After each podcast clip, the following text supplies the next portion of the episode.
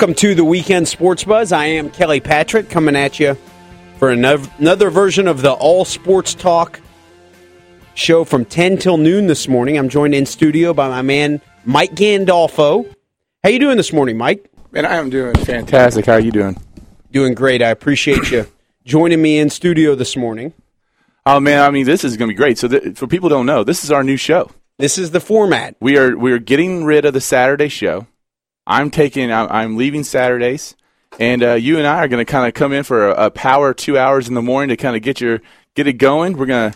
It's a perfect timing with uh, you know a week away from football season, so we're going to be able to break down all the college football action from the day before, and uh, we'll be able to talk a little NFL. We're gonna. I mean, it's gonna be it's gonna be fantastic. I mean, this this show. I'm so excited about what this show is going to become, and uh, to be able to do it with my good buddy Kelly Patrick. This is this is just going to be a ton of fun.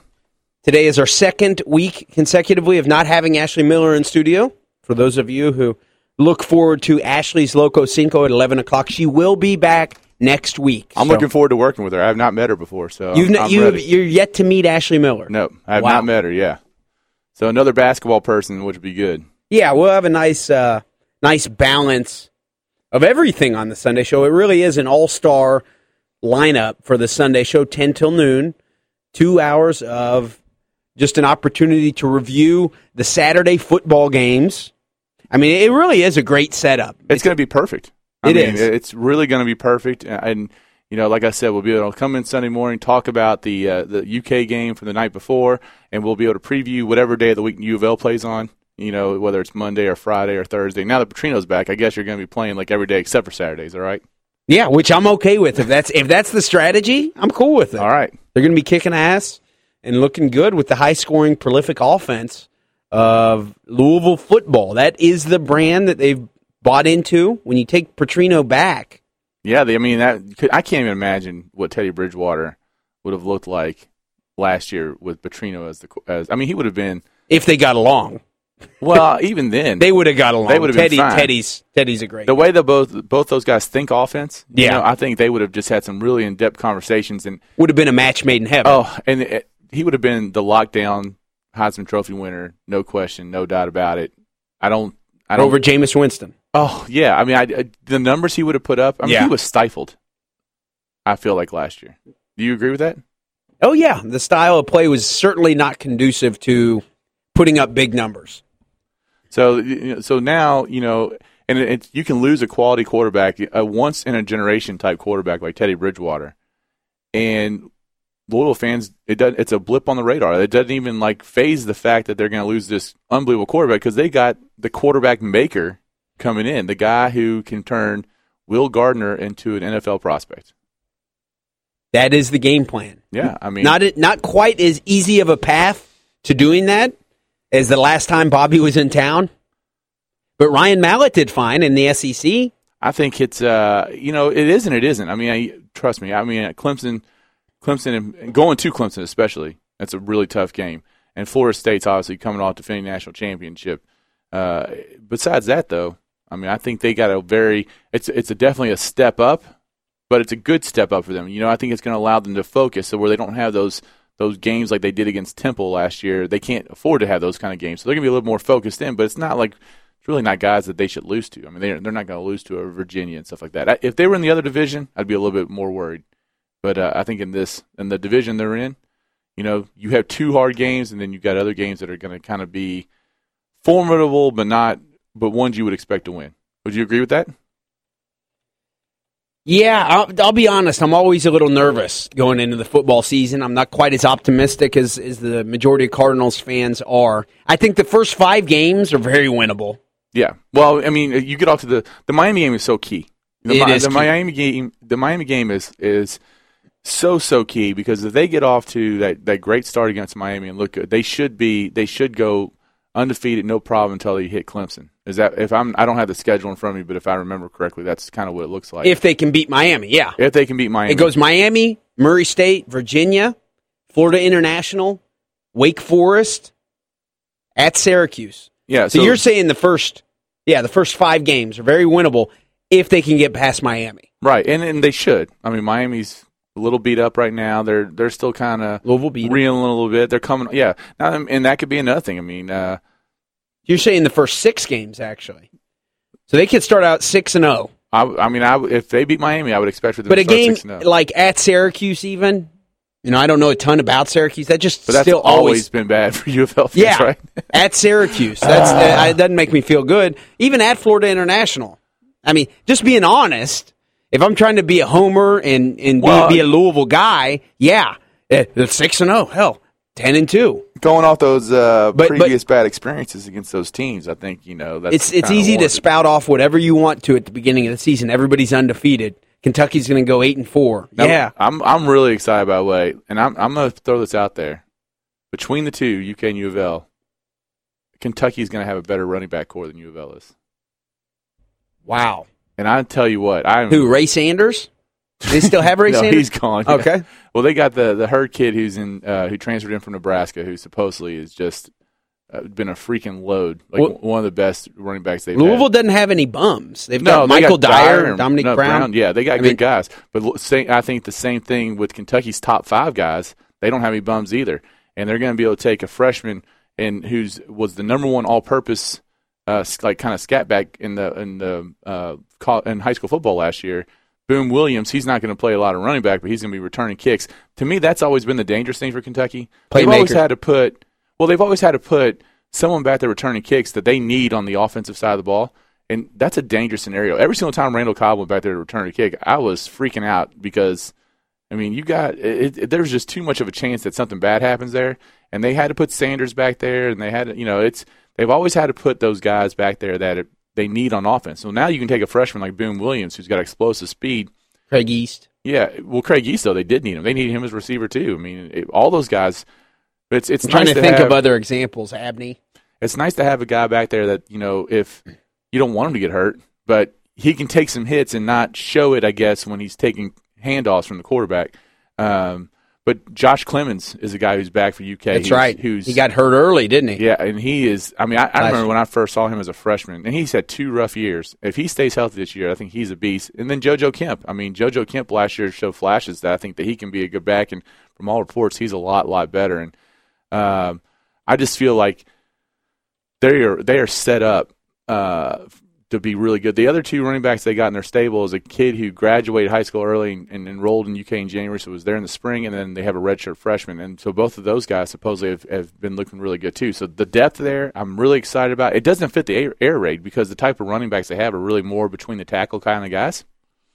But and and you know what? If they do the air raid, they do the air raid. I'm sure the passing game will be off that, but for Kentucky, how important it is to be able to, to hand the ball off between the tackles, pick up four yards, control the clock, keep the ball in their hands so the other team can't score.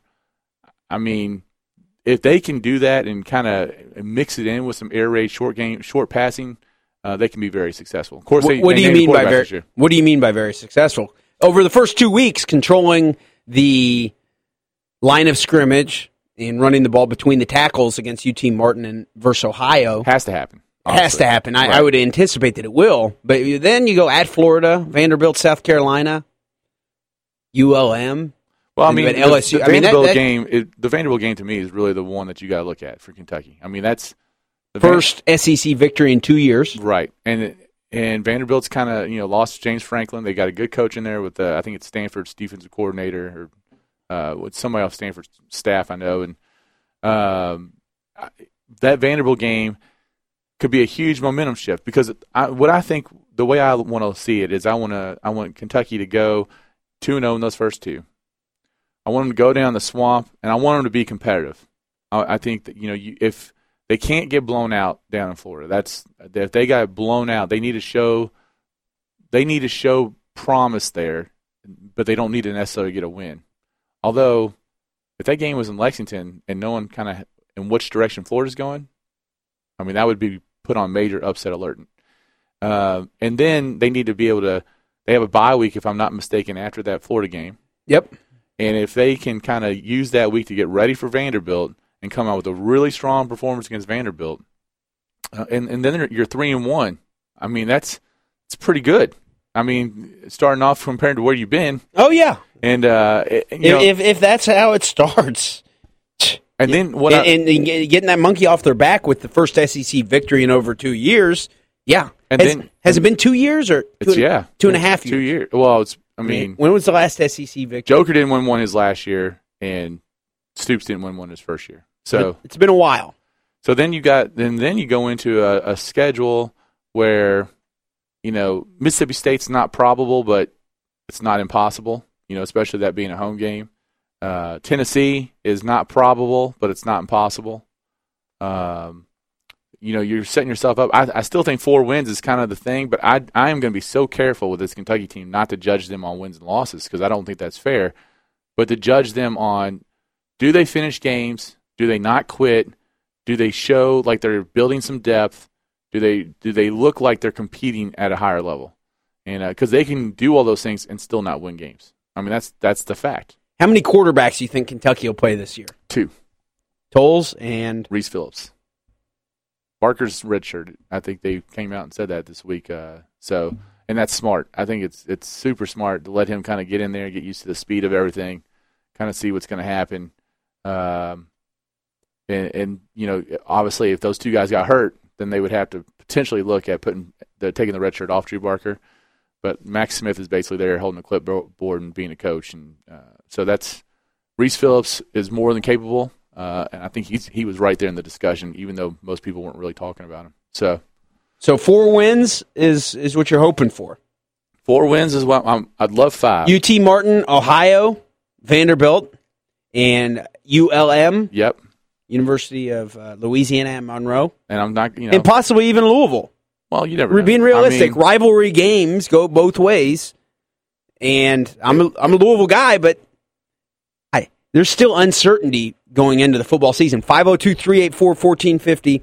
If you're a Cards fan or if you're a Kentucky fan, what are your feelings headed into football season? yeah, we want to hear you. I mean, so call in that Oxmoor Ford Lincoln Buzz line, 384-1450. Joining the show. We want to have a lot of good conversation. I tell you what, I made a visit out to Oxmoor Ford on Friday. Picked myself up a nice Ford Fusion hybrid. So it was, Did you? Uh, yeah. Uh, I'm really excited about. It. They made it super easy. I encourage everybody to, to go. You know, we always want you to to handle to uh, to use our sponsors, but Oxmoor Ford made it easy. I actually ended up on a monthly basis. I'm paying less for a brand new Ford Fusion hybrid than I would if I bought a, a used eighteen thousand dollar Accord. Wow. So I'm pumped. You know, forty something miles per gallon.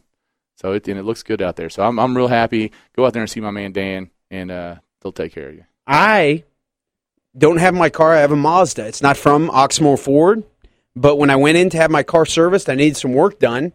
The people where I bought my car from were not very friendly. At Ox- uh, where? Oh. the Mazda dealership. Okay. I'll just say it. Okay. Call them out in Oxmoor.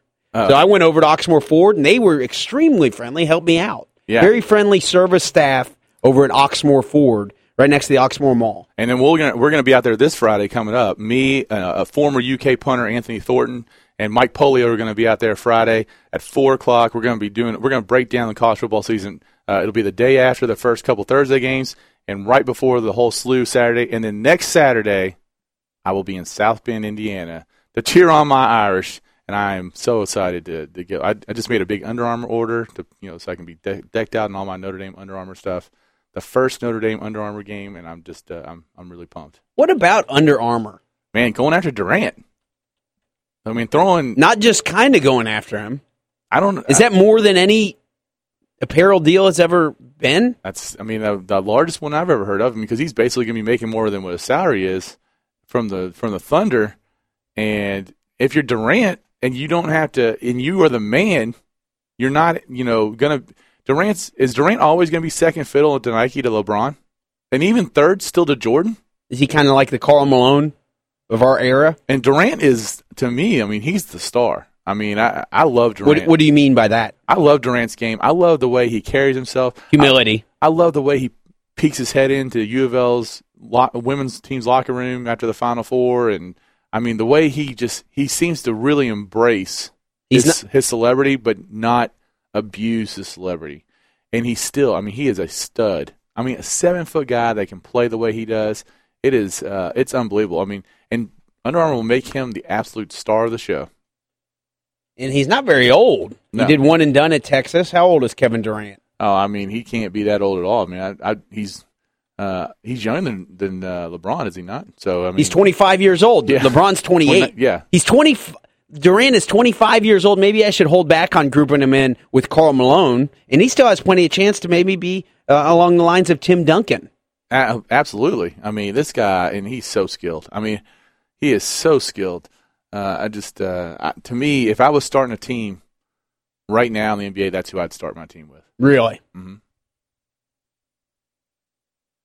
Wow. I mean, is he undoubtedly the at least the second best player in the league? Sure, maybe the best. I mean, would you put Kobe? o- overall, I'd have to say that LeBron's better, but but I mean, I can't argue with that. He he seems to be a great, very humble guy. if his point guard was more like him, I think they'd have a much better chance of winning. Yeah. I mean that's a real contrasting style between Westbrook and Durant. yeah, and they need to do something there. I mean, I, I, I don't understand how Westbrook's still in Oklahoma City. The Weekend Sports Buzz is brought to you by Brandon J. Lawrence, personal injury attorney. Call 502 587 0041 to reach the best personal injury attorney in the city of Louisville. We really do appreciate Brandon's partnership with us. Currently has his show every Wednesday from 6 till 8 p.m. Out of Bounds.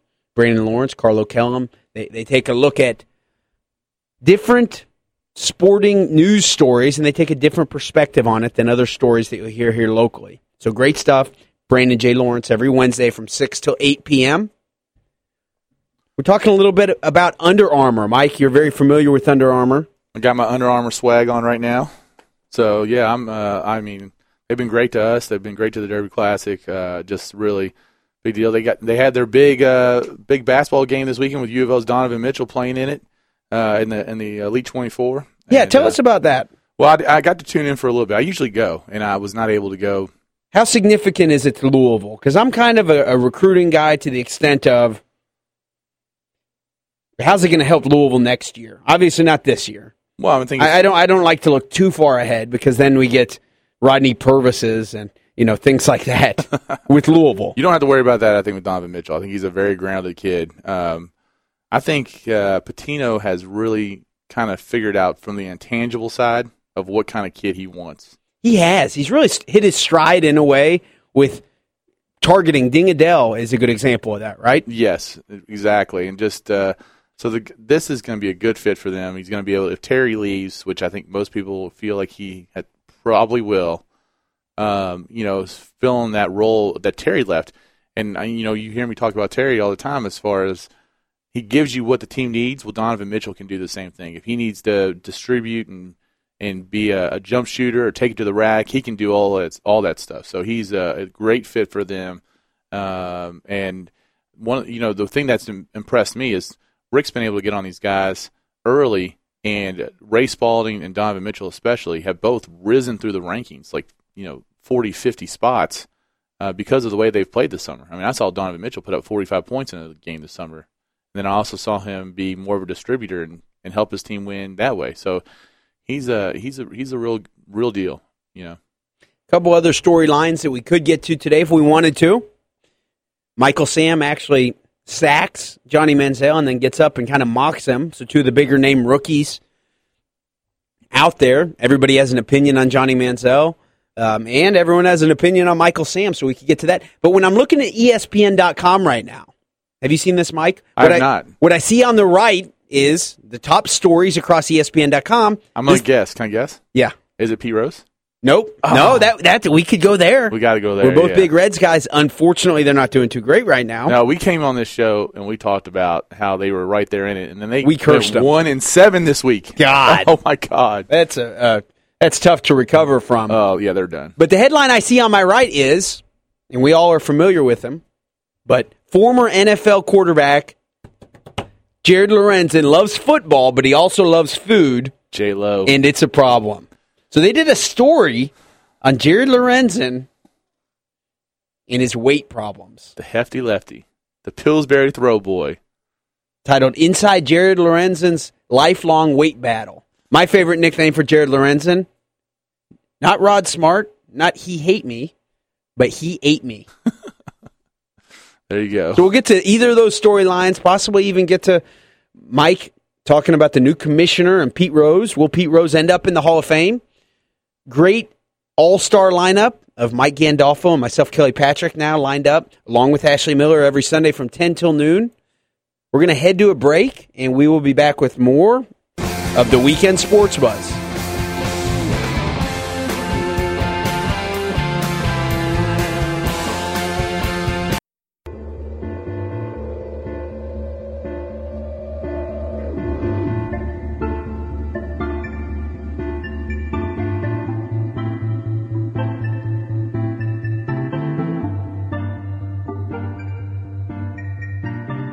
Welcome back to the Weekend Sports Buzz. I am Kelly Patrick alongside Mike Gandolfo for our All Star lineup every Sunday from 10 till noon. Also, Ashley Miller will be back with us next week. I'm down to know how your uh, how your fantasy draft went last weekend, how your auction went. It went good. Yeah, It's a real tough thing to evaluate. I'll bring it up here and tell you about it if you want to know. I definitely want to know because uh, you know the the funny thing is, so I get- you know I get this new car, uh, this new Ford Fusion from our friends at Oxmoor Ford. Again, the Oxmoor Ford Lincoln Buzzline 384-1450. and you, you get Sirius Radio for six months. I've never had Sirius Radio radio before, and you know so it it, it opens my world up to a whole lot of uh, more sports uh, talk shows. And there's one channel that's all it's geared towards is fantasy football. So I've been kind of you know checking it out, and That's cool. yeah, Easy to get burnt out on in my eyes. I am a busy guy as you are. yes, I have a lot of different stuff going on. Sometimes I, I put too much on my plate. you have women all throughout the city. Happily married, one woman. Um, but aside from that, I have other. No, no, no, no. One woman, He's happily one married. woman. I've got a couple kids. Um, but I'm always doing. You know, I'm doing a music podcast with my man Chris Birdwell. I didn't even know about that. Yeah, it, it's pretty cool. It's not all music, but it, Yeah. it's just a podcast where we get to get on there on livesportscaster.com and talk about different things. You'll have to join us one day, Mike. I'm not. You know, I'm I'm somewhat of a music buff, but it's not like I'm like really really big into it. I don't like going to concerts. That's okay. I'm like I'm probably like the only person I've ever met that doesn't like going to concerts. That's okay. I can see that when when you have a lot on your plate and you're a busy guy. It's like, and I, you, I'm not gonna, saying that you'll agree with this, but it's almost like playing golf. well, I mean, I Just tons of yeah. time. I'm I don't play a whole lot of golf, so I don't guess so. either. I don't either. Nothing against golf, but I mean, how much time does that take? It, I mean, it takes four or five hours. I mean, golf's a, golf's a, a good uh, reason for me to get outside and walk nine holes and smoke a cigar, but that's about it. So Doing something like a podcast to me feels kind of like, or, or this radio show feels kind of like a release as far as almost like art. Yeah, and that's exactly what I told Dugan this week. Is like, you know, this is two hours for me to kind of escape from normal life and just kind of come and talk sports with some of my favorite sports fans in this area. And you know, and that's why we, your phone calls are so important to us. We want to hear from you. So Yeah. So so it, to me, golf or going to concerts. I do like going to a concert, but it's been a while since I have. My wife got me tickets to go see the Black Keys yeah, at the Yum Center September 10th. So that'll be cool. I'm not going to tell you the last concert I went to. So Go ahead and tell us Taylor Swift I- with with with your kids. with my little girl. Yeah, I took my took my son begrudgingly. He did not want to go to the Taylor Swift concert. And he, My son actually likes Taylor Swift. yeah, He's five. and uh, we had a, a a buddy of mine's tickets who has very good Yum Center tickets, and uh, so we were very close. And uh, he he literally fell asleep during her final act, and I think she saw him just sleeping there with like confetti and stuff all over him. She puts on a great show, uh, so uh, but it was and it was a lot of fun. My daughter uh, is a huge huge Taylor Swift fan and really likes to likes her music. So, but yeah, that was the last concert I went to was the was a was a Taylor Swift show with the family. You in there? I am. Right. We actually have a call. Once again, Oxmoor Ford Lincoln Buzzline is 502 384 1450. We're talking about concerts. But uh, Mike went to the Taylor Swift concert. We got a text from our man, uh, from Matt. He says, I hate concerts. Why pay $100 a ticket to listen to an artist sound worse than if you buy the edited CD? There's a lot of truth to that too, as well. You know. So, who's was our caller there? our caller is none other than our man, Carolina Steve. How you doing this morning, Carolina? I think Carolina Just likes fine, and I'm mad, so mad Steve's coming out of my ear. Uh oh. Channel 11 last night did not televise my favorite race. They televised instead some meaningless exhibition game between that team down in Nashville and the uh, Atlanta Falcons. A terrible team in Nashville. I had to.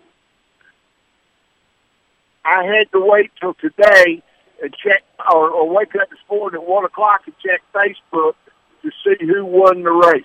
Was that Joey Logano won last night? Is that did I see that? It's just, uh, it, was not only here, there were like 34 different stations that were supposed to carry it. They didn't. I wish they'd left it on NBC. Did that? But But now, let's get to some things y'all talked about. all right. Number one, Louisville will lose four to five games in football this year.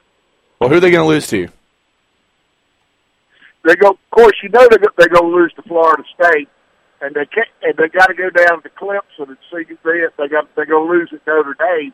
But there's teams that people don't realize up here, and I've been watching the ACC ever since I, I can remember. As a matter of fact, there's a picture of me when I'm two years old at the Wake Forest Clemson football game.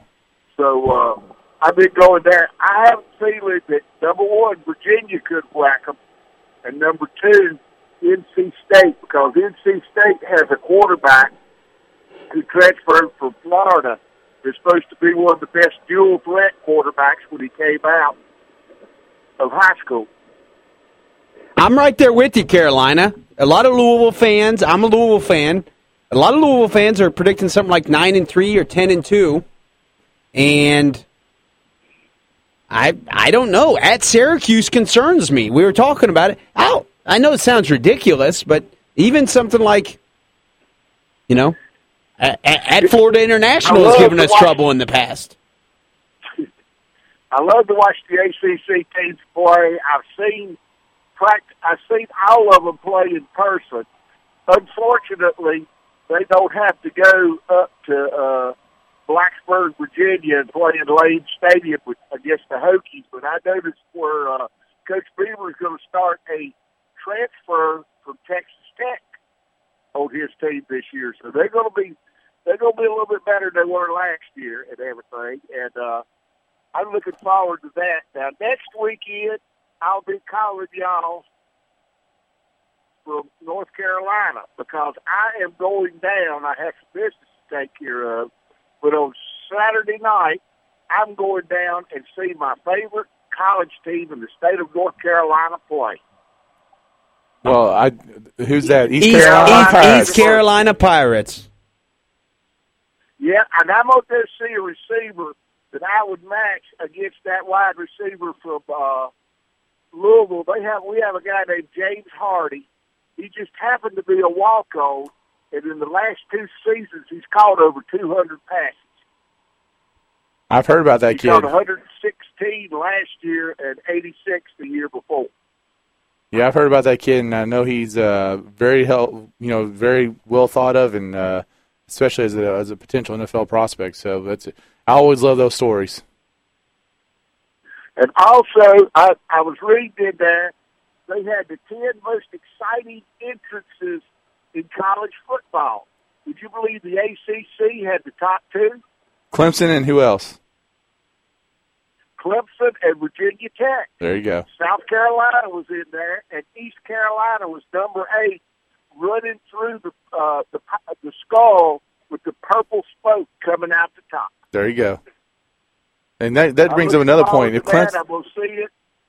if Virginia Tech and South Carolina would have stayed in the. Metro, the Metro would have had a pretty good football league. Thank you very much for the call, Carolina. Yeah, I guess. Florida State, you know, it would have been all right. The Metro should have stayed together. Let's let's you know, well, let's bring back the Metro Conference. What do you think?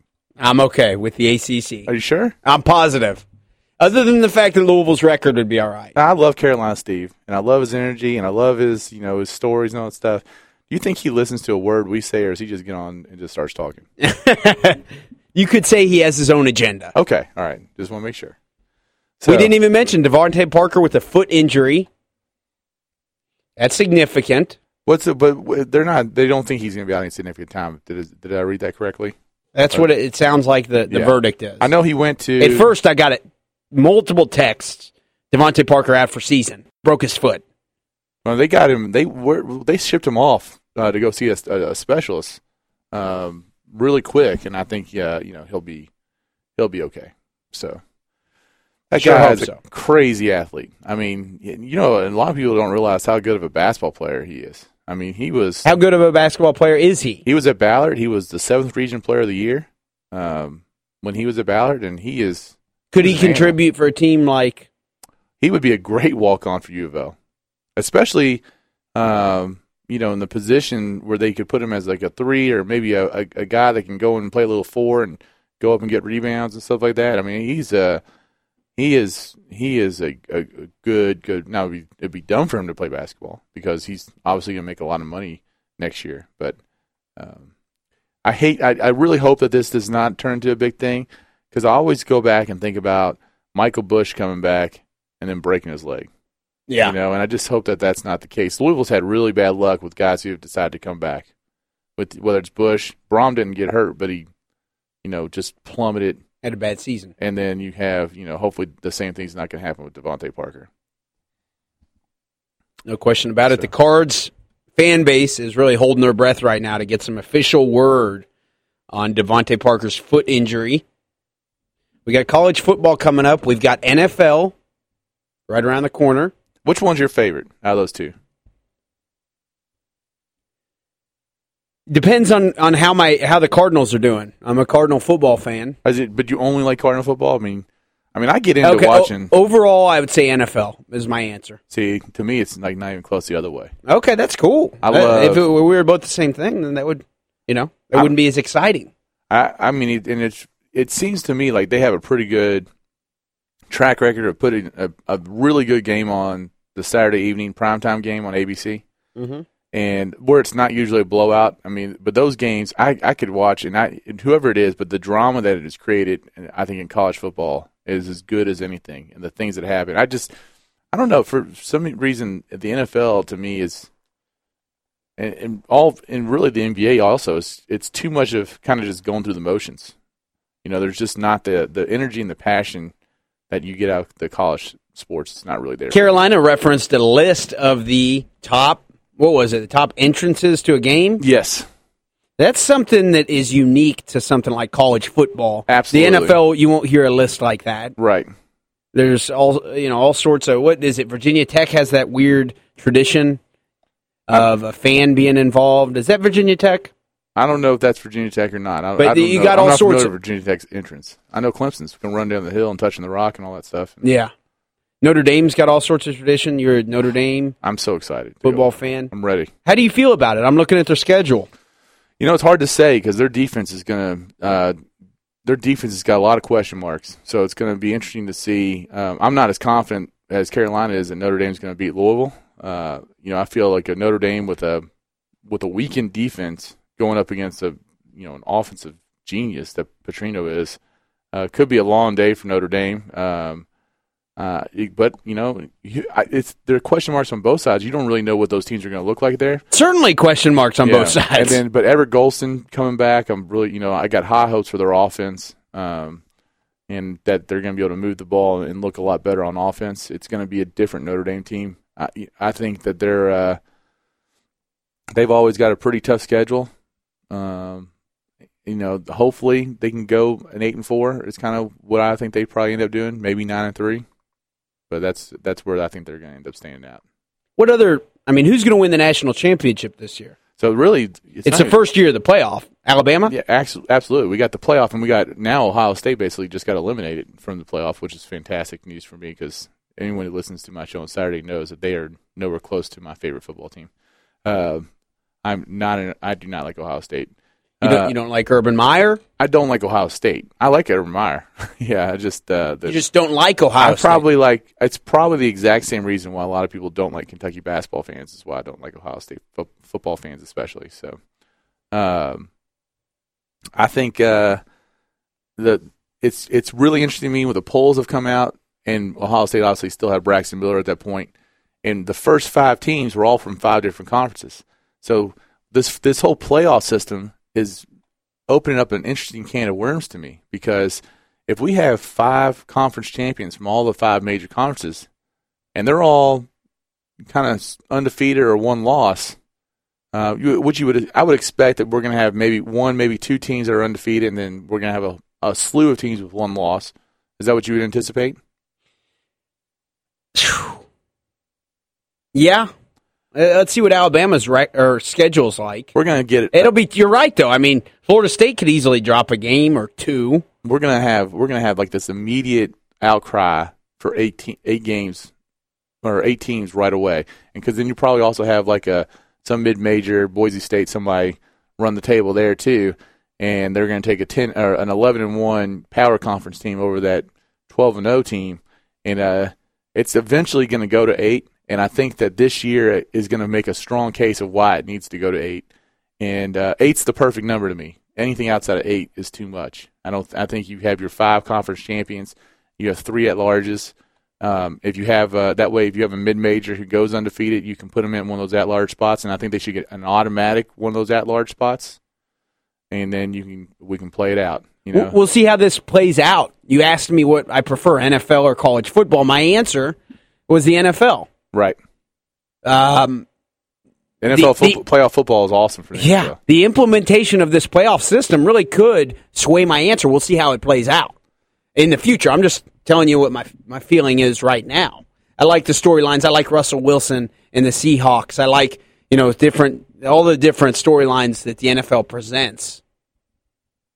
But this playoff system, it's going to change everything, right? It really is. I mean, because at some point you're going to have to, you know, you got a committee who's going to look at your strength of schedule, see if you, you know, if you've, if you're, you got two teams that are ten and one or eleven and one going into this thing, and one team's played a lot harder schedule, they're going to get the, they're going to get the nod. You, you, I think you're going to get better early season matchups because one loss doesn't necessarily kill you. One loss doesn't destroy you. Two losses, I mean, might be another. Uh, case, but we'll probably see two lost teams in here at some point. You know, and we definitely would if there was eight teams. But generally, there's only you can generally whittle it down to what would you say three or four teams that deserve a chance at the national title from the regular season. But then you kind of want to you want to loosen it up a little bit so they don't feel like they have to go undefeated, don't you? Don't you think? Yeah, it depends on how the season plays out. If we have Alabama and Florida State both undefeated, and then we've got, you know, a bunch of teams that have two losses, and, and there's no way of really predicting what's going to happen. No. Now, I'm not saying you know anything negative about Florida State. Jameis Winston gets injured. What then? How's that change the landscape? You know what else is interesting? The polls don't mean anything this year. The polls mean absolutely nothing. It doesn't matter if it's the coaches poll or the riders poll or the computers or whatever. The only thing that matters is those those people that are sitting in that selection committee and making a judgment on who's the best team. Any of these teams in the top 25, LSU sitting at 13 in both polls. They go undefeated. Clearly, they're the favorites, right? I mean, there's there's a lot. Notre Dame is at 17 in both polls. Yeah, that, it's amazing to me how similar both these polls are. I mean, they you don't usually see that, and you, of course, Ohio State will drop pretty significantly. I think fairly fast, but again, Florida State with the ACC, Alabama SEC, Oregon with the Pac-12, Oklahoma and the big. Uh, let's just call it the the SWAC. We'll go back to calling it the SWAC. I mean, Ohio State as the uh, as the uh, as the Big Ten champion, which you know now Ohio State being that way, Michigan State could easily take that spot, uh, especially with the way they looked. I mean, their defense was phenomenal last year. Um, They lost some talent, I think, to the draft. yeah, but you know what else I didn't even realize? Week two, we have an we have a Michigan State Oregon matchup. How awesome is that? That is going to be just incredible. I mean, that, that kind of matchup is what we want to see. Is what you as a college want to see. I mean, I'll tune into that, no doubt about it. You know, this show format every Sunday really will give us the opportunity to do a little bit of reflection on each Saturday's games and then looking forward. It's a week away. It's Yeah, not tomorrow, it's right but it's there. a fall. I mean, this is right upon us. And we'll be able to hopefully pull in some great guests. So we'll be able to talk about the shows uh, or the games that matter here locally, and and uh, you know we'll we'll have it'll be a great time. So, but we're really late for a break. We are. So let's uh, let's go ahead and take our break right here, and then uh, we'll be right back for the last segment of the uh, of the hour. And uh, you're listening to Mike and Kelly on the Brandon J. Lawrence Weekend Sports Buzz. This is going out to all my homeboys on the streets and all the brothers locked down.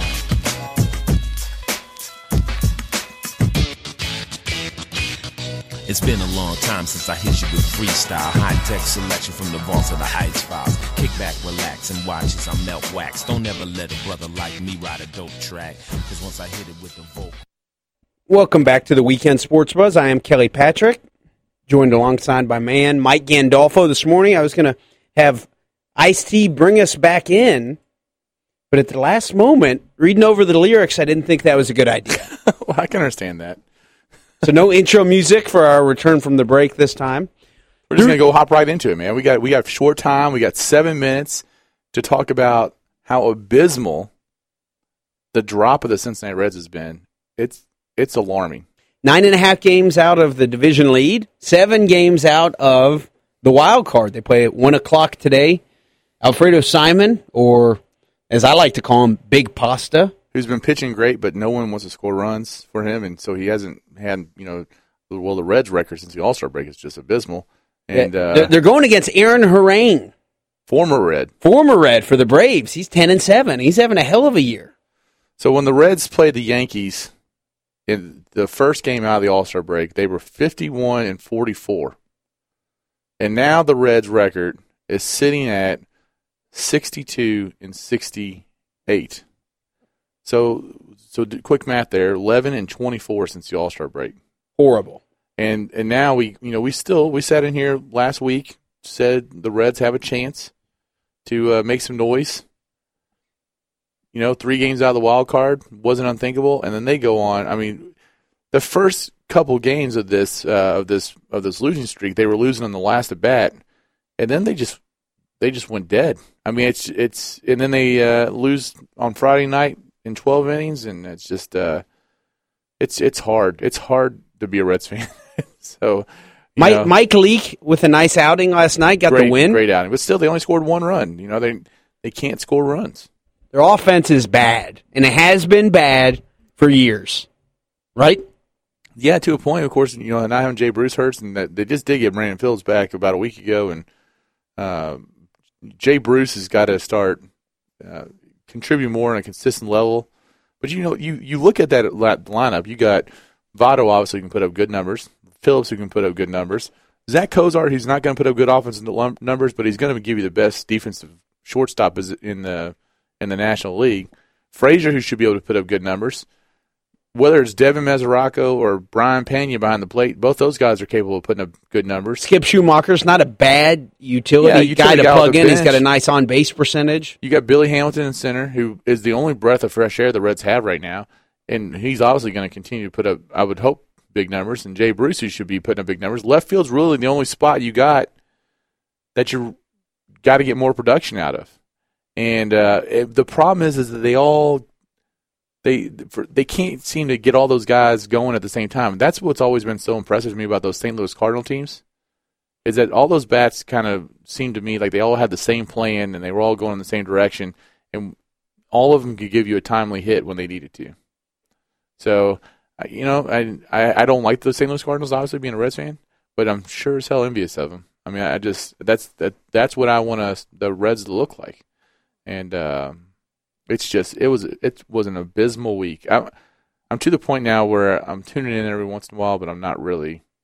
I'm almost I'm almost giving up. Is that wrong to say? No, over the course of 162 games, in a, you know, long season, that is what fans do. Your team sucks. You're out of it. Ask a a Cubs fan what they're doing this time each year. Well, now Cubs fans just get up there and they just drink. I mean, they don't really. They are Cubs fans baseball fans. there are some that are. So. I definitely think that's obviously the case, but most of them it's about the party, right? Yeah, for the most part. There's Yeah. 14 games out right now. I always go back to the Cubs as an example of why Steve Kragthorpe was so important. The Steve Kragthorpe Steve Kragthorpe was so important for this area because Please expand on that. okay, Because you're not going to get. I mean, We only got three minutes. On I'm not. I'm not buying. the Cubs, if you look at the Cubs model, what incentive do the Cubs really to have to put a lot of money in their payroll and all that stuff? They they usually have very good attendance and all that other stuff because it's about the party. It's about the atmosphere. It's about going to Wrigley. It's, it's not really about the baseball. People still show up. And that was what was happening at UK football for a long time. No matter how bad Kentucky football was, the fans were still showing up. So what incentive did Kentucky really have to put more money into their put more money into their coaching staff that they're now doing with Stoops? And the only reason that happened is because the fans stopped showing up. And the only reason the fans at Kentucky stopped showing up is because they saw it work at Louisville when the fans stopped showing up for Kragthorpe. Oh, okay, that makes sense. And so it's a business. Whether or not you you want to look at it that way, if the football program is making you as much money as it possibly can, then why improve the you know why improve the product unless it, if it's not if it's not going to give you the return that it you know now they have to put that money into the program. The the assistant coaches uh, uh, prices or uh, salaries have gone way up.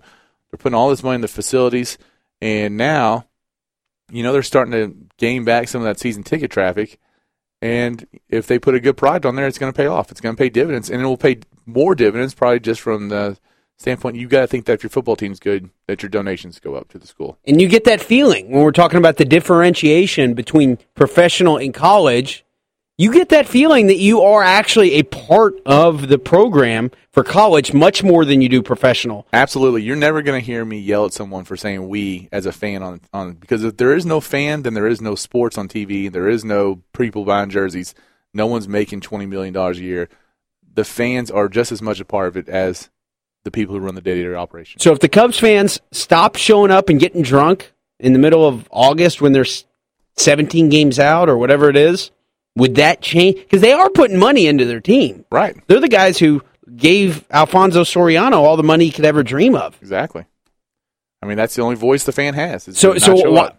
So they don't show up, and then what happens? Because well, they're they're putting money into it. They just suck.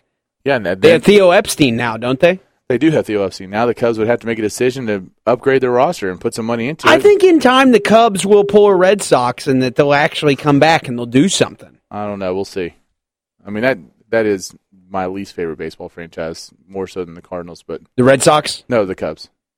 So just okay. So you just don't like the the Reds division Listen, rivals. Absolutely. This, this unity between Mike Gandolfo and Kelly Patrick will work perfectly fine on Sundays because we're both lifelong Reds fans. Absolutely. Well, not I'm not lifelong.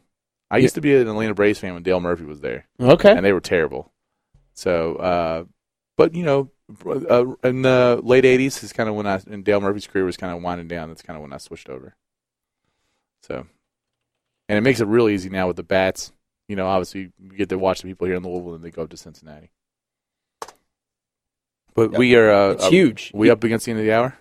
We are right there. I'm bringing up our outro music here, as I so much like to do. I've been giving credit to my morning jacket, who, despite being a hit sensation all across the world, doesn't really get much credit here in the, the city that they're from. No, especially the St. X guy. Uh, so I mean, he was he was at St. X. Uh, I think you maybe a year or two years after I was. So he's he was a sophomore when I was a senior. Not the lead singer. I think he went to Atherton or something. Well, one of those guys was from one of them. Yeah. So they should get a lot more credit. That's why I'm using today as a platform, other than Ice T and his profanity.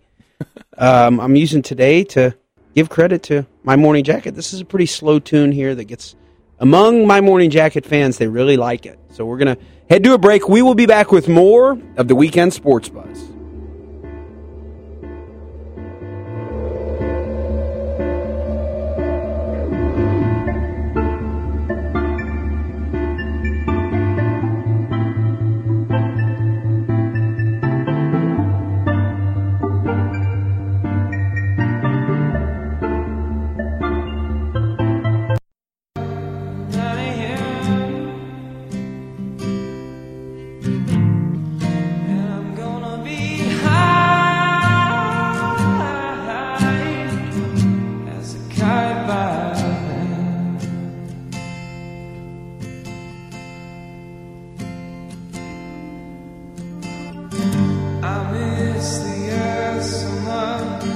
Welcome back to the Weekend Sports Buzz. I'm Kelly Patrick alongside Mike Gandolfo, brought in by Jim James in My Morning Jacket covering Rocket Man. There he is. St. Xavier, St. Xavier High School, class of 1996. Not known as being the, the most outgoing guy in high school. Not really a, a big party animal or something. Not someone you would peg as being one of the future But isn't that biggest way- rock stars in the world. Isn't that the way most of these guys usually are in high school? Probably. Yeah. You know, they they're so creative that they're seen as weird. So, you know, and, and they and really that's how most of genius happens. I mean, most most uh, geniuses are always considered weird until they're able to really kind of get whatever they their genius is about, and they can get it out to the world, and it kind of takes off. And you know, you always hear those stories about so and so was told they were never going to make it, or that they were crazy, or whatever else, and they they go out there and do they do it. Not saying that about Jim James. I I, I barely remember the guy, so. Um, But he did graduate a year behind you at St. a year behind me at St. X, yeah. So he's an old he's an old man. Yeah, like 30, 35, something like that. I'm thir- well, I'm going to be 38, so he's 36, 37. So wow.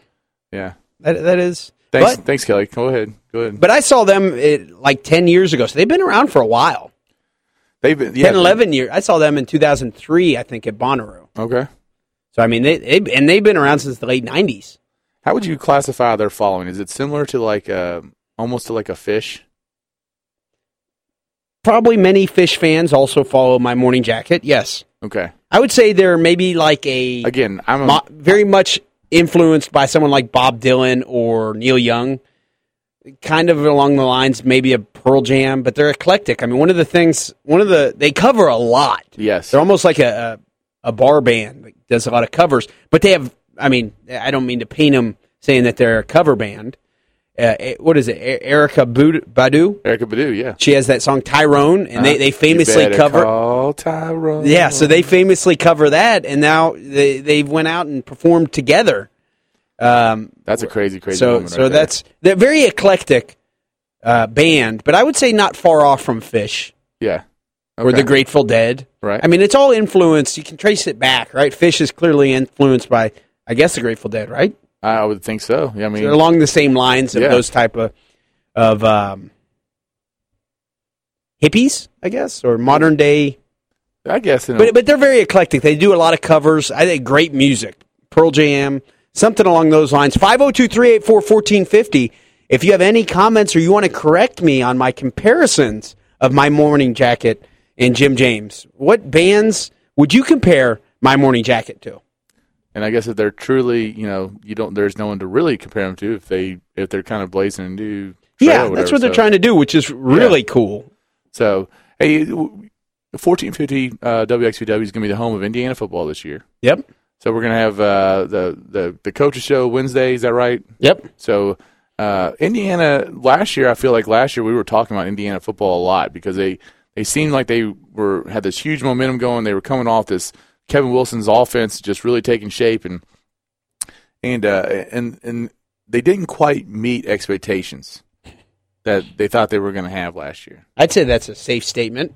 Um, they got 18. They have 18 starters returning, and there's not a whole lot of discussion about them. And I'm looking at their schedule, and it's it's really competitive. I mean, I think they, you know, I was on the bandwagon for Indiana last year. I thought they had they had a good chance of having a really good season. Uh, you know, possibly even getting to that seven eight win mark. I don't think the Big Ten's very good. You know, so I I thought Indiana could make some noise, and I'm, now I'm looking at at this uh, schedule, and you know, I they I'm I'm not so sure they couldn't make another kind of strong run. They, this team definitely should be a bowl team, though. I mean, I, I, without a doubt. I, I would like to see that. What? How many games did they win last year? Let's see if I can go back to last year's schedule. Was it one? No, they won more than that. Uh, that- of course, they no one when they played Missouri, no one knew how good Missouri was really going to be. End up being last year. So they played Missouri week four. They lost forty five to twenty eight. They ended up five and seven. Uh, so, and that five and seven included a win over Penn State. Um, included, uh, but they they just as good as their offense was was as bad as their defense is. But now now their defense is returning. Um, of course, this might not be good if their if their defensive guys are terrible, but they got nine starters returning on defense. So you got to think that defense is going to be improved. They scored 38.4 points a game last year. They gave up 38.8 points a game last year. That's right. They did beat Penn State when they had that offensive explosion out of who I assume is their quarterback now. Let's see what his name was. Well, they had the, The the Truth stopped calling. Did you know that? I don't know what we did to ma- uh, make the. Have you heard from the Truth lately? No, I have not. So Come on, Truth. I mean, we're now broadcast in Evansville. But they have they have that we are. We have Trey they have Tre Roberson, Nate Sudfeld. They they easily have the best quarterback situation out of the three schools. If you're comparing Indiana, UK, and Louisville's quarterback situation from the just the quarterback standpoint, not the guy who's calling the plays, from the experience. They've got the the they got the the lock on the quarterback position out of three schools, and they uh, they they got a chance to to make some noise. Now that Ohio State's going to be, you know, maybe not as good. They obviously got a really hard game against Michigan State, but their their schedule is definitely not one that they couldn't they couldn't get to at least a six win mark, maybe even seven or eight. Had a texter text in and, and notify me of a, a correction that I should notate. Effective in March of 2014, Okay, the Chicago Cubs actually have the 23rd highest payroll in the in Major League Baseball. okay, So I was giving them a little too much credit on how much money they drop on their team. yeah, they're not uh It's not there. I mean, they just really kind of don't put that money out there onto their team because you know get, people are going to show up. Show up. I, I think their attendance is actually a little bit down this year too. So maybe there are some Chicago Cubs fans that are getting a little uh, upset and they're not and they're not showing up to the games. But we have a caller.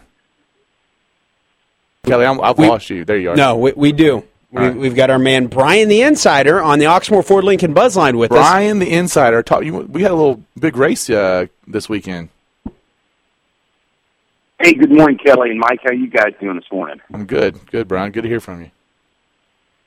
Hey, good to hear. Good listening to the show this morning. Hey, I just wanted to do my due diligence as Brian Insider horse racing guy. Uh, we had the mid midsummer derby at Saratoga yesterday. And a great uh, race it was. Stakes, and uh, yeah, what a great addition it was. Uh, uh, Jimmy Jerkens uh, uh, got the exacta, and it wasn't the exacta people thought, and it wasn't the exacta I thought. I I had bet Wicked Strong to win, and he got caught at the wire by his stablemate V.E. Day, who has now won four races in a row and was very impressive out of English Channel. Very impressive uh, late run, which really uh, really puts this whole three-year-old uh, campaign into a very curious uh, position. Uh, don't know if you guys saw, but tonight over at uh, uh, at Del Mar, they're going to run the Pacific Classic and um, Shared Belief.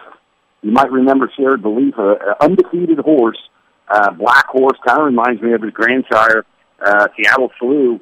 He uh, he is going to um, he's going to try to stay undefeated. He's running against Game On Dude, and uh, there's a total of 11 entered in the Pacific Classic, and it'll be the first time uh, any of these three-year-olds are going against uh, older horses. Um, the other big news on the three-year-old front was that uh, they finally had a destination for California Chrome. They had decided that, that you know that they love the Los Alamitos, so Los Alamitos uh, wrote a, a race for them to keep them for a prep for the Breeders' Cup Classic out on the West Coast, and Santa Anita had a prep for him there. But he is that those connections, very uh, infamous connections, have decided to fly him to Pennsylvania for the one million dollar Pennsylvania Derby. So, um, you know, a lot of people believe that tonight's shared belief uh, really might be the class of the three-year-old division. He got hurt and missed the Kentucky Derby, but uh, it's getting heated back up, fellas. Uh, we're getting excited about uh, horse racing again as we uh, move towards uh, the Breeders' Cup Classic. And we're only a couple days from having uh, racing again at Churchill. I mean, we're what about a, are we a week and a half away That's from great September? point, Mike. Uh, you're right. Yeah. and then we've got Kentucky Downs, uh, which surprisingly, and, and you win a lot of bets on this, is the richest horse racing track in Kentucky. I mean, they're uh, Churchill is going to Churchill is going to average. Churchill's going to pay out, I think, nine hundred and seventy-five thousand dollars, just short of a million dollars for all of their September racing, which, in fairness, is only Friday, Saturday, and Sunday for four weeks. Kentucky Downs is going to put out, I think it's like a million and a half in one day. That's Uh, where they uh, only run, I think, four days. that, that's where my horse is right now. He's Maybe. not coming back to the Churchill for September. He's staying at Kentucky Downs. I mean, just mainly for that reason. I mean, so we can pay bills. So Yeah. a lot of money going on at Kentucky Downs. And then the other side of that, too, that people you don't all inspired. People don't realize it's cheaper to to stable a horse. It's cheaper to stable a horse there too. So it's a it's a Always. You save on the expense side as much Oh, as you do on the on on on the purse. So what Yeah. The One- only problem with it is, you know, being a European style turf uh, track, you know, obviously dirt horses and uh, some some some horsemen really don't care much for that, you know, uh, actual layout there. But boy, with the money there, you sure want to give it a shot. let's uh, talk about probably the worst performance of yesterday though. What happened to Bayern? Well, he, he did exactly what everybody thought all along. I don't blame Baffert for putting him in there with his speed figures from the last two races, but you know he is a sprinter, and he finished dead last in the Travers. He set the early pace, a hot pace, and uh, just petered out. Uh, you know, they, I was listening to the race before it went off, and, and they were compar- comparing the size of Bayern to uh, Commanding Curve. I guess they were next to each other in the paddock, and it said it looked like a thoroughbred next to a, a quarter horse. Uh, very small horse and uh, got out on the lead and he just Baffert speculated this morning that it just maybe the uh, prior race had just taken too much out of him. So will we see him at the Breeders' Cup? Do you think they do they put him in a race like the sprint? Oh yeah. Oh yeah, they'll, they'll put him in uh, something maybe no no more than a mile. Okay. Uh, he, he's at tops a miler. Okay, so the distaff or something around that. Yeah. Okay. Yeah, so it's gonna be Yeah, it's gonna be He- a great He's a very Cup. fast horse. Yeah, Yeah. absolutely. Yeah, it's gonna be a great Breeders' Cup. Yeah, I'm really looking forward to it. Though. Yeah, so you're going to get out to the you're going to get out there, Mike, for uh, any racing in September at Churchill. Uh, I'm sure I will. I don't, I don't have any like set plans to do it. You know, football season takes a little bit, makes that a little bit tougher. Um, but I'm sure I'll get out there at some point and, and get out there and, you know, move my office out there maybe one day. yeah, they've got uh, the first weekend. They've got their only two women you're in races for the Breeders' Cup. A couple two year olds, one for fillies and one for colts. Uh, that first weekend, you can uh, get all expenses paid to the uh, uh, the juvenile races at the Breeders' Cup. So that'll be exciting. And then I've got a uh, I think it's a hundred and seventy five thousand dollar classic race out there for older horses going a I think probably a mile and then an eighth. So um, still challenged by the uh, you know the casino lack of casino money, and uh, boy, I tell you what, uh, it would sure be nice if the legislator got some stuff done and, and allowed the Kentucky tracks to compete with these other tracks. Well, and they just don't really understand that what's what it's going to start, and well, it's already started, but what it does to our breeding industry and how much it's going to really, we're going to start seeing breeding breeding operations move and, and go different places. So uh, it's a it's Oh, much right. bigger than Yeah, just the New York's already. Yeah, you're 100 percent correct, and that's and that's the real problem that a lot of people don't understand that it's going to impact just not the uh, you know a lot of people think who a lot of people you know in the public because Churchill Downs is a corporation they uh, you know it's an easy target to dislike, but uh, it is going to trickle down all across the state, the state and uh, into a lot of different areas. Absolutely. All right, Brian. I appreciate you calling in. Hey, great great show, guys. I'll hang up and listen to it. Have a great day. Always good to hear from Brian the Insider. No question about it. Always some news on the horse racing front to report. Brian the Insider and Mike, you're a horse race horse race uh, I'm casual with it, man. I'm not. horse racing fan. You're an owner. Yeah, but that's that's really for the perks. I mean, it's it's just to me that makes it so much more fun, and and uh, you know, it's it's. I like the fact that horse racing can be a professional sport, which an average guy can participate in. You know, an average person can go in there and and participate in in, in, in horses. And when I when Are you really an average person though? absolutely You you start on House Hunters. Oh, come on now. I'll tell you the. Uh, I mean, the amount of money that I have in that horse is so small that, like, if he, if if they cut the wrong hair, I lose my share of the horse. So It Really? doesn't, yeah, it doesn't. It's it's not like, you know, you pull a bunch of money together and you know get a lot of people involved, and it just makes it a lot of fun. So it's it it's a blast though, going out there and seeing you know race a horse that you have a a stake in, and especially when you get that picture in the winner's circle. There's nothing better. Oh, you're you're right about that. I've Yeah. actually been fortunate to be able to go out and stand in winter circle a couple times, and just go to the track specifically to watch a horse that you have ownership in, and then and then it, it wins is It's one of the more exciting things you can ever experience. absolutely. So for all our listeners out there, Own a horse. Absolutely. Live it up. Go hang out in Winter Circle. Yeah. I mean, it's it's it's fun. It's a lot of fun. Don't get too heavily involved though, where you have to start writing a whole bunch of checks. That's what you want to do. No, that's easy to do. it's really easy to do. Two, three thousand dollars a month for stabling fees. Yeah, we don't do anything like that. So it's like we, um, the way we set up, we put all our money up in the front end, and the horse, if you you know, the horse usually usually pay for them, pay for themselves. So luckily, Oxmoor Ford Lincoln Buzzline is 502 384 1450. Myself, Kelly Patrick, alongside my man, Mike Gandolfo, coming at you from 10 until noon. The Weekend Sports Buzz is brought to you by Brandon J. Lawrence, personal injury attorney. Call 502 587 0041 to reach the best personal injury attorney in the city of Louisville. Get into a fender bender or you have any type of medical malpractice questions. Give Brandon Lawrence a call once again, 502 587 0041. Here on the Weekend Sports Buzz, we talk about local sports. We also talk about sports on the national level. and we talk about everything. We talk about anything that has to do something with sports, or Absolutely. even if it's not sports. We were just talking about my morning jackets. I Talk mean, about things that guys like. Oh, and I'm sure girls like it too. but- yeah, especially when we have Ashley Miller on, which she will be back on next Sunday. So we get we get to talk about a lot of stuff, a lot of creative freedom and flexibility offered through the weekend sports buzz. Stories out uh, uh, right now in the world of sports involve the NFL. Teddy Bridgewater threw two touchdowns last night. Oh, all right, Teddy. Um, the deal sending Kevin Love from the Minnesota Timberwolves to the Cleveland Cavaliers is officially complete. Got any thoughts on that? I'm not a fan of that trade. To be honest with you, I just. What do you uh, mean by that? I well, I feel like Cleveland uh, made a mistake by giving up Wiggins, and I just uh, You would rather have Wiggins well than let, us I would rather have the potential upside for what Wiggins could be compared to what I think Kevin Love is, what he's going to be, and he's there, and that's you know which is a defensive liability. which is a real defensive liability. And I just really, when when that whole thing happened, the, the whole thought of James and Wiggins being Jordan and Pippen was right there in my head, and I think it was going to happen.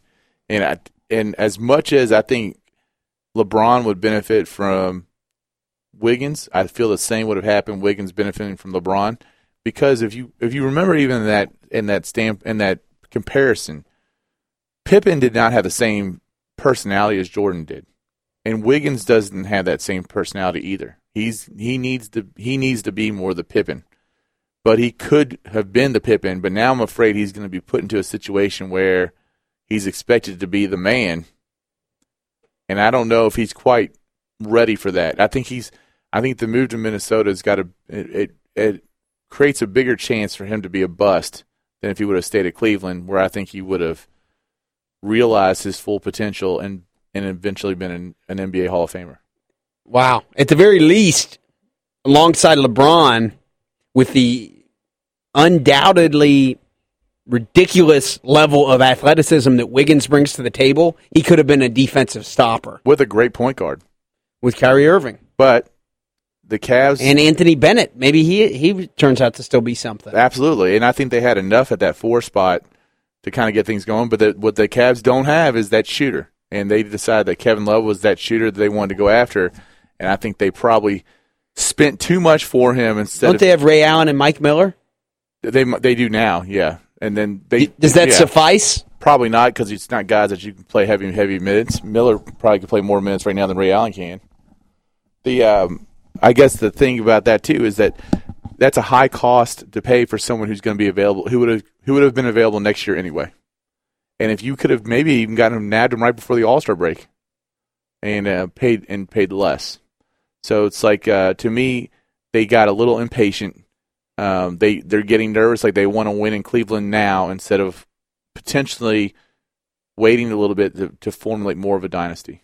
Ashley Miller has compared on numerous occasions Kevin Love and the ridiculous numbers he's put up in Minnesota to the era of Chris Bosh in Toronto, putting up ridiculous numbers. There you go. And then you could argue that coming to Miami, it's been somewhat of a flop.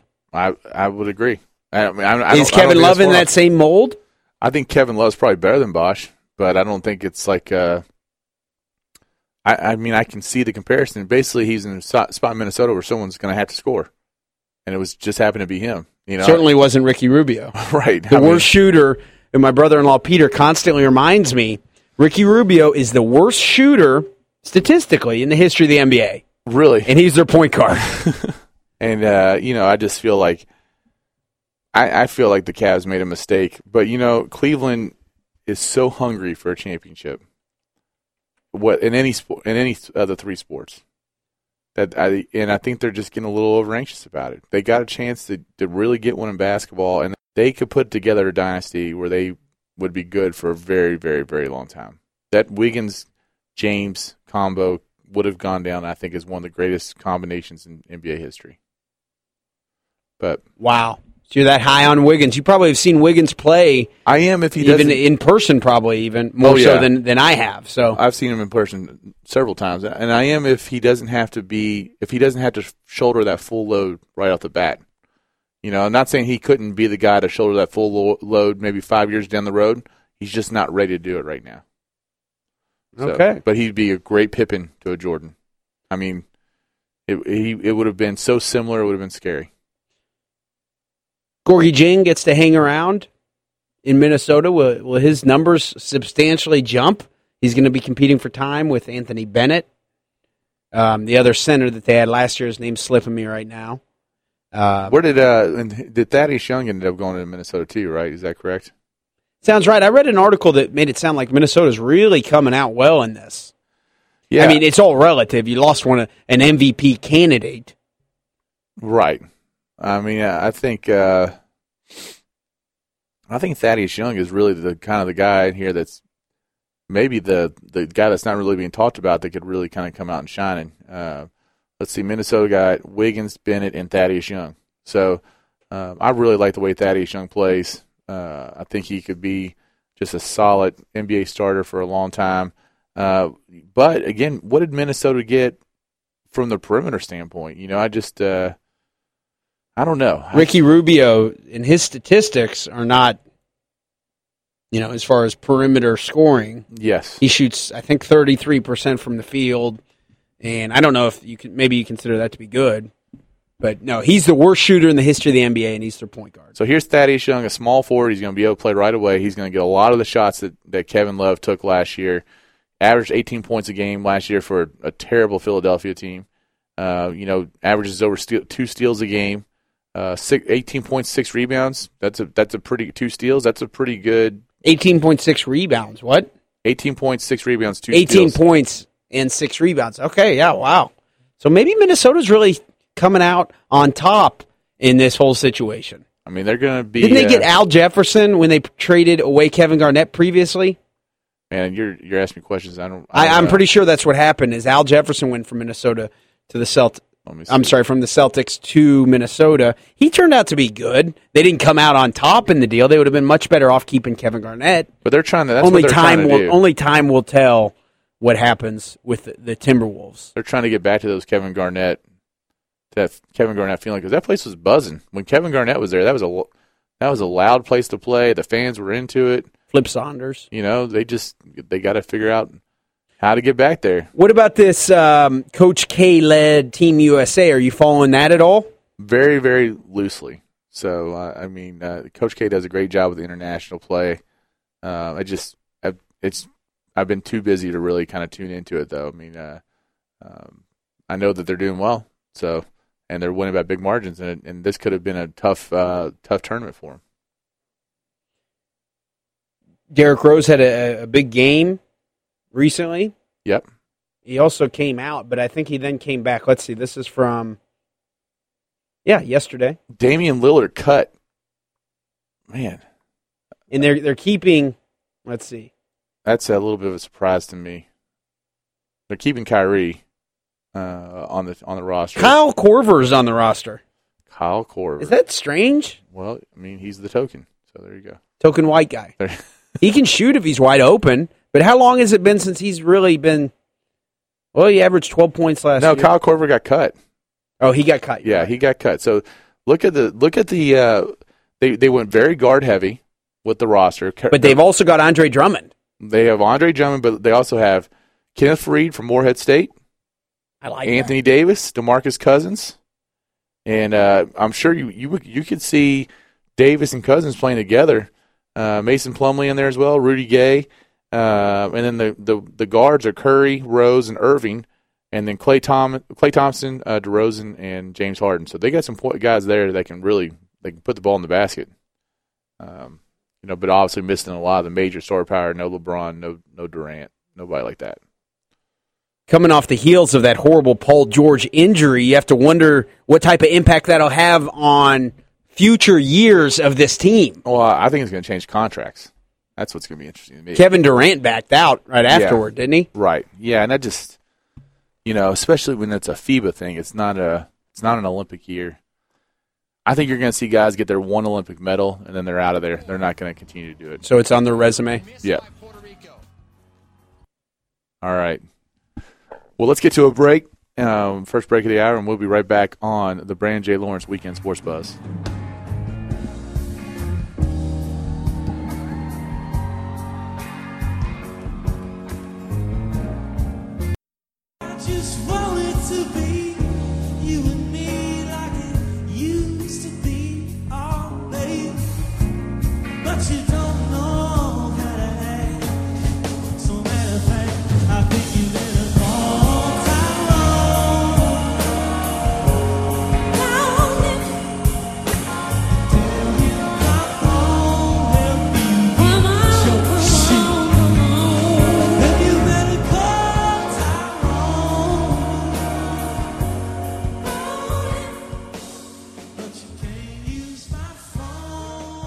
Welcome back to the Weekend Sports Buzz. Kelly Patrick alongside Mike Gandolfo, brought in by Tyrone of My Morning Jacket and Erykah Badu singing backup vocals I love for the uh. X graduate. I love that Erykah Badu album though.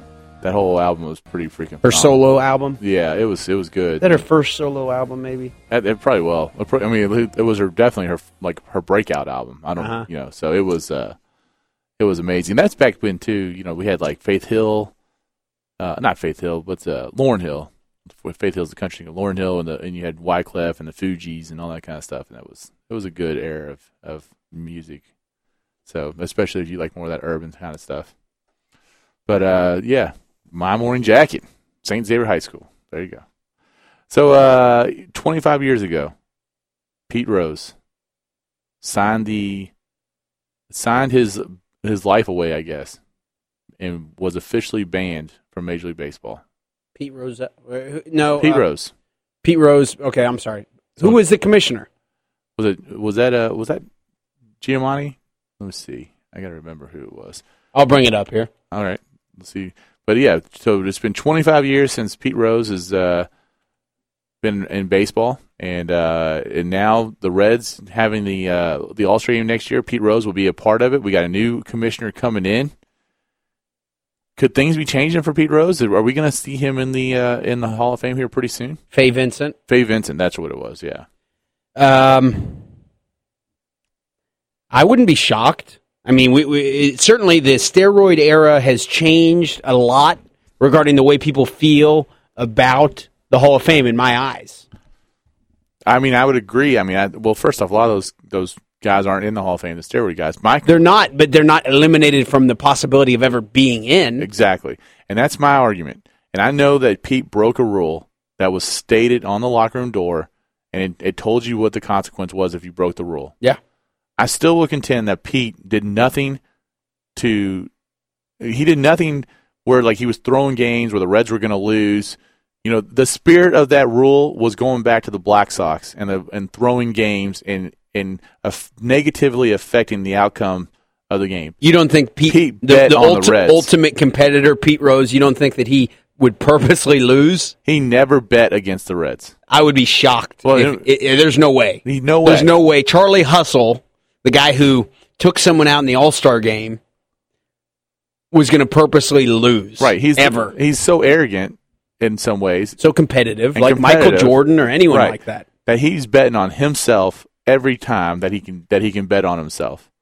And so for me, the the spirit of that rule and the way that Pete broke the rule, and this is actually going to get into another discussion here in a second that we can do in, in the fall, the last segment that kind of came up yesterday in baseball also that ties into football. But the spirit of the rule, Pete did not throw games. Okay, he did nothing to change the outcome of ball games, except to give him a greater stake to go out there and perform even at a higher level. Which I don't as have a a- player and a manager. which I don't have a problem with. no, If you want to bet money on your performance, Floyd Mayweather does it. Absolutely. These steroid guys changed outcomes of ball games. And that's my that's and they to me had a much better bigger effect on the purity of the game than what Pete Rose did. Had Pete Rose came out to Fay Vincent and admitted to it because he denied it for I don't think the longest time. yeah, I think if he would have Would that have changed the course of history as far as Pete going into the Hall of Fame? And does his uh, entrance into the Hall of Fame, what does that really even represent? He's the all-time hit leader. We know who Pete Rose is. Right. Is it? Is it going to be very anticlimactic when he does get in? I, I think you know what it, it very well could be kind of anticlimactic, but I think it's going to happen, and I think it would have happened five years ago if he would have apologized then. But he still didn't apologize. He admits it, but he won't- Stubborn guy. He won't apologize. So, with the changes going on, with the new commissioner coming in, you know, with so Rob Manfred's coming in as a, as the next commissioner, we're going to see Rose back on a major league stage for uh, the All Star game next year in Cincinnati. It's going to be, um, it'll be very interesting to see what happens. It still might take another five years, but I think it's going to happen. Um, where Pete Rose is put into the Hall of Fame. But maybe they say, "Hey, we can't go back on this." And tha- that's turning into my stance on it is how much does it matter? Yeah, How many of the guys in the Hall of Fame can you name? Other than the recent entrants. Frank Thomas. Oh, I mean, I could we think. I we could- always know guys like Babe Ruth's in it. right. Uh, I mean, we know the guys in it for the most part. But what I'm saying is, does a snub matter? Is is anybody suggesting Pete Rose wasn't significant in the history of the sport? He played like 22 seasons. He was known for hustling, playing any position out there pretty much, and getting a bunch of base hits. I think it matters to Pete, though. I mean, I think it I'm does. sure it does. and I think it matters to Cincinnati Reds fans. It doesn't matter to him enough. Yeah, it matters to Reds fans. You know, They feel like they're being so. I mean, it's, it's unfairly blackballed. He won't apologize for it. I can kind of see where he wouldn't. Why should you not be able to bet on yourself? right. I mean, I I get that, and I mean, but it was on the door of, and it's in the lo- posted in every locker room of every stadium. It's like it's like if you you go out, Mike, and we leave the studio today, and you see a red light, a red arrow, but there's no one around, and you just go, "I've looked left, I've looked right. I'm going to run this red arrow." But it's the same. So let's let's take this actually to uh, stay in the Pete Rose world. The Reds can't officially retire number fourteen. Okay, the number fourteen is not is not retired by the Cincinnati Reds. Has anyone worn, worn fourteen for the Reds since then? I don't think so. I don't think so. I can't think of anyone that's worn 14. But it, it's it's it's it's more than the Hall of Fame. It's allowing Cincinnati to celebrate him even more and allowing him to be a bigger part of that organization. And hell, I'll tell you right now, Pete Rose gets uh, back into baseball as a Reds fan, and Brian and Brian Price doesn't work out. Would you want Pete Rose back there as the manager? He's 73. We saw who was the guy that we had who's 80, Uh, Jack McKeon. yeah, yep, yep. We yep. got rid of him, and then I think he went on and won a World Series. Right. Um, at the age of like 83. So 73, plenty of years left Would to, you to potentially be a manager. Sure, I'll take Pete Rose over Brian Price, who never even played in the major leagues. Sure. absolutely. No, I mean, is that even a question? And that would be He managed the Reds. so to me it's it's much bigger than just getting in the Hall of Fame. Yeah. Much bigger. The only guy who's won who's worn fourteen for the Reds was Pete Rose Jr. when he played eleven games in nineteen And then got busted for steroids. So there you go. Pete Rose get needs his due diligence at least in Cincinnati. Maybe maybe that's the maybe you let him back in baseball, but you say you're never going to get into the Hall of Fame, and you let Cincinnati at least celebrate him. you bring up an interesting point. Is is Brian Price on the hot seat? Should he be? No, but he's also. I'm not very impressed with him. Are you? You know, it's it. I didn't want to impress with the hire in the front end. The guy that I thought the Reds should have gone after, no doubt about it, would have been the first call I would have made. Uh, well, I'm sure they called La Russa first. That's what I was going to say. Right. If you were going to say La Russa, I was going to say, well, duh. I mean, Right, I yeah, think- we everybody who wants to win would take Tony La Russa. Right. I think the guy that they really should have gone after was Rick Sweet, the old manager of the Bats who Yep. won championships with the guys on this roster. So the guys on this roster are comfortable with him. He put together a winning product in Louisville no matter what he had. And he's the guy to me that deserved the chance to go into Cincinnati and be the manager of the Reds. And this was an experiment on a in a year for the Reds that where it was kind of pivotal. And if you're going to get rid of Dusty, you need to upgrade because they're. Uh, I think Cincinnati had enough ability and talent there to make a playoff run. Maybe not a World Series team, but I think they could have been. You know, you get there, you never know what's going to happen. And I think the the the hire was way too big of a risk. You're going to have to give him probably at least another season though, if you brought him in. They So, they going to make some offseason moves, bring in a left fielder. they got to bring in a left fielder, hopefully with the right. We've been saying that for years. We've been saying that since the. the I big mean- donkey's gone. Yeah. you know he, we haven't had a left fielder produce. Would you take Adam Dunn back? No, absolutely not. I mean, not at his price tag, but all No. things. Well, his price tag wouldn't be what it is anyway. I mean, It wouldn't, but I mean, he would probably involve the, the White Sox are paying him. Yeah. So I I would not take him back. No. No, no. His he's such a liability in the outfield. Have you ever heard the Adam Dunn prank call that he made to Marty Brennaman on the banana boat? I think I have, but it's been a long time. yeah, it's funny. Makes me re- to- makes me really like Adam Dunn. We might have to pull that. It was raining, and they did the banana boat calls like they do. And Adam Dunn called in and just purposely tried to sound like as big of an idiot as he could. And he started suggesting that some guy who the listeners hadn't heard of, but Marty, being a, the Reds commentator, knew some double A first baseman or something like that. And Adam Dunn, using his disguised voice, said, Y'all should go ahead and promote Joe Smith or whoever it was, some bum from like the double A, the Dayton Dragons, something like that. Yeah, Chattanooga Lookout, something Lookouts. along those lines. Yes, single or double A or the rookie league ball maybe. and he said, "Yeah, you should." And Marty just flipped out on this caller, and it was Adam Dunn. so that made me really like Adam Dunn. But you wouldn't take him back because uh, the reason I asked the question is what the Reds lack. Well, that was- that is was- on base percentage is getting on the base and producing runs. And say what you want about Adam Dunn, he makes great prank phone calls. And he gets on base, and he, he somehow he contributes to scoring runs. But that was on the table before the All Star break. Was bringing back Adam Dunn. That was on the table for the Reds, bringing back Adam Dunn. I just don't. I think you want to remove yourself from that old clubhouse. He strikes out way too much. If he walks and gets on base, it's it's kind of a moot point. It's not like this guy's got amazing wheels or anything like that. And then he is such a liability in the outfield. It gave Griffey a bad name. He was such a liability. Let him play first. Joey Votto's have a pretty career appears to be over. No, I think he's done for this year. But We said that last year. Joey Votto is has a problematic Canadian who has all sorts of issues. He's a nice guy. I like him. you had to throw the Canadian thing out there. Yeah, I'm just describing him. Okay. He's an interesting guy. I'll Yeah, tell you he right took now- time off, off for some social anxiety last year or a couple years ago, didn't he? Yep, two years ago. The thing that upset me was when they were going with the Brandon Phillips things last year. If it came down to choosing if we're going to keep Brandon Phillips or Joe Votto, I'm keeping Brandon Phillips all day long. Really, I, I, I would, I would disagree Why?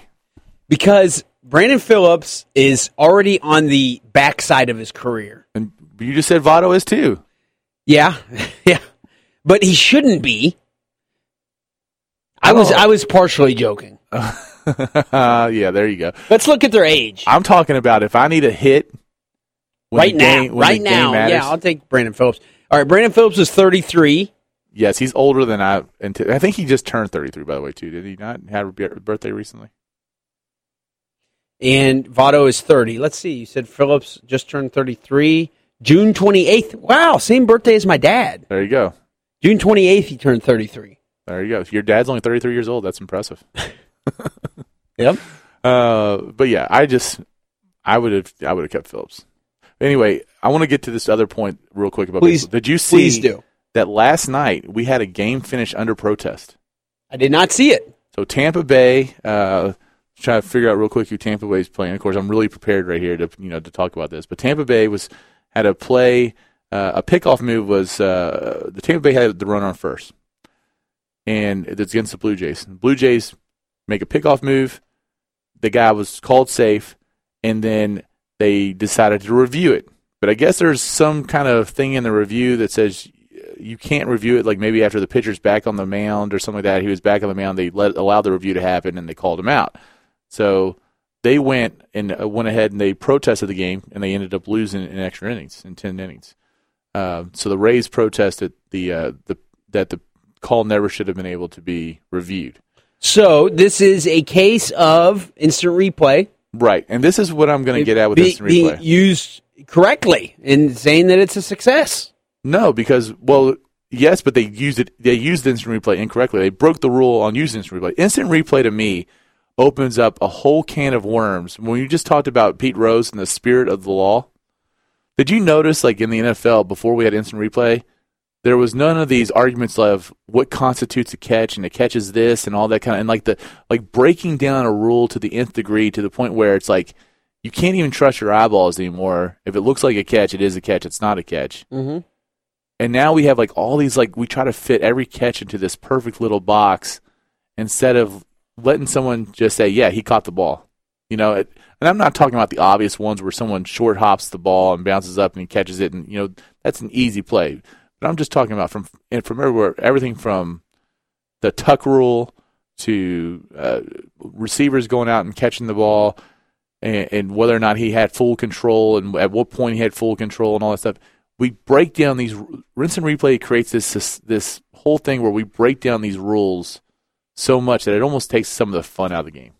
I can see where you're coming from. At the same time, everyone does have DVR, Yes, and we have multiple camera angles. But why are we going to get into this? Like, I don't know. I just the human element almost gets taken away of it to a degree. So you're taking the old school. You'd prefer no no instant replay in any sport. Let's get rid of it. It's a radical opinion these days. It's a very radical opinion, but you know, very rarely does a, a referee make bigger, make more mistakes than the players. Right? yeah, They very, might very make it- rarely. But but when they do, It's magnified. it's really magnified through social media and everything. and the, and It does happen. it definitely does happen. I mean, But, but you're right. You're some- right. Statistically, 162 games in 181 days. It's a crazy marathon of a season, and every once in a while, something will happen.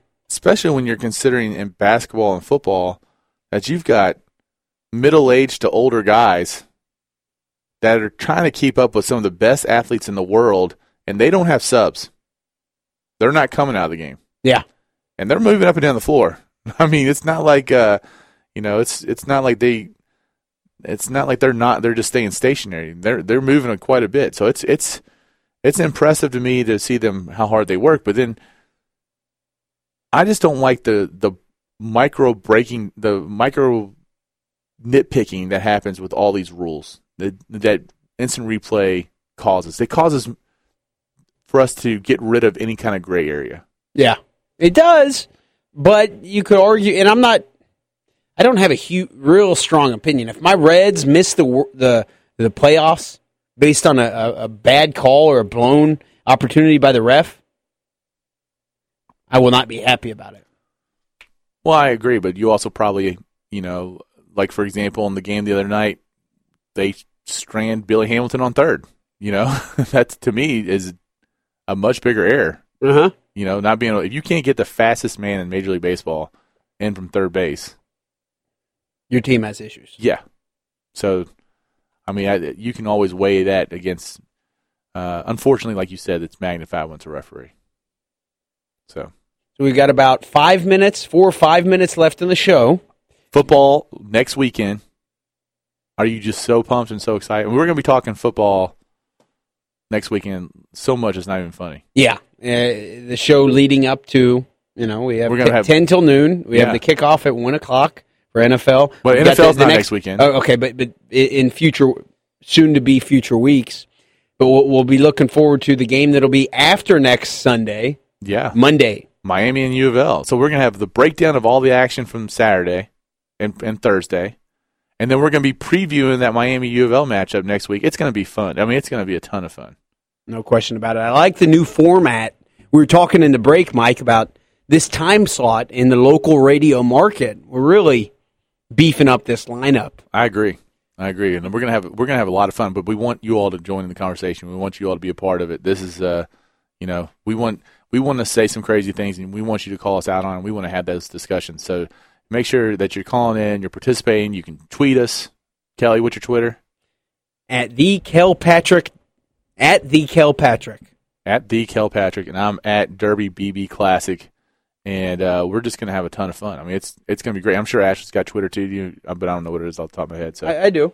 and uh, we're gonna we're gonna have three people in here that are passionate about sports, passionate about this area, passionate about uh, their individual, whether it's UK, U of L, IU, and uh, or or where'd Ashley go? Berea? Is that where she went? She did. right, Second so- all-time leading rebounder at, Berea. At Berea, yeah. So we you know it's gonna be a lot of fun. at Ashley KY.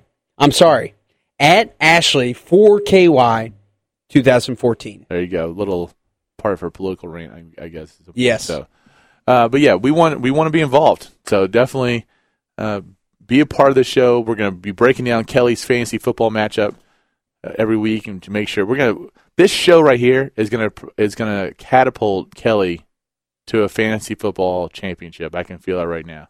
We'll take calls on, on anything. We don't have to talk all fantasy football, but by all means, if you do, if you want to talk about certain decisions or, or roster things, Mike will have an interesting perspective being from an outsider, not playing fantasy football Right. this year. Not right now. Still, it still still might happen. You should do it. We'll see. What about? I want to hear about your team though. We got like two minutes. Just tell me who are you most excited about on your team? Who did you get that you are like that you feel the best about? Like who? First off, who's your quarterback? We gotta know who. Tony Romo. Oh, so okay, you're done. No, I, he was my first first guy that I got. I am a big believer in Tony Romo Wow. as a fantasy football quarterback. Okay, And I would argue heavily with anyone who's anti Tony Romo as a fantasy football quarterback. okay, He is a big producer. He just is. all right. And then so what about what? What do you got in the backfield? Le'Veon Bell of Okay. Pittsburgh. All right. Stevan Ridley. Let's see here. Saw I saw Pittsburgh play Philadelphia Thursday night. Man, they're they're terrible. I got Trent Richardson, the Colts. Okay. He Ben- could have a big year. He could have a big year. He was put into a very rare situation last year, Yeah. having been traded once the season started to Right. the Colts. You don't see that too often. I read an article in Sports Illustrated a couple months ago about it. That just doesn't happen much where, where mid-season someone is traded because you have to pick up on schemes and blocking and all sorts Yeah. of different stuff. So Trent Richardson, look for him to have a, a breakout season this year. Hopefully helping my team make a run at the championship. It's been a great first week of the new format. Mike Gandolfo, Kelly Patrick. We will welcome Ashley Miller back next week. Be sure to tune in next Sunday from 10 until noon for more of the weekend sports buzz.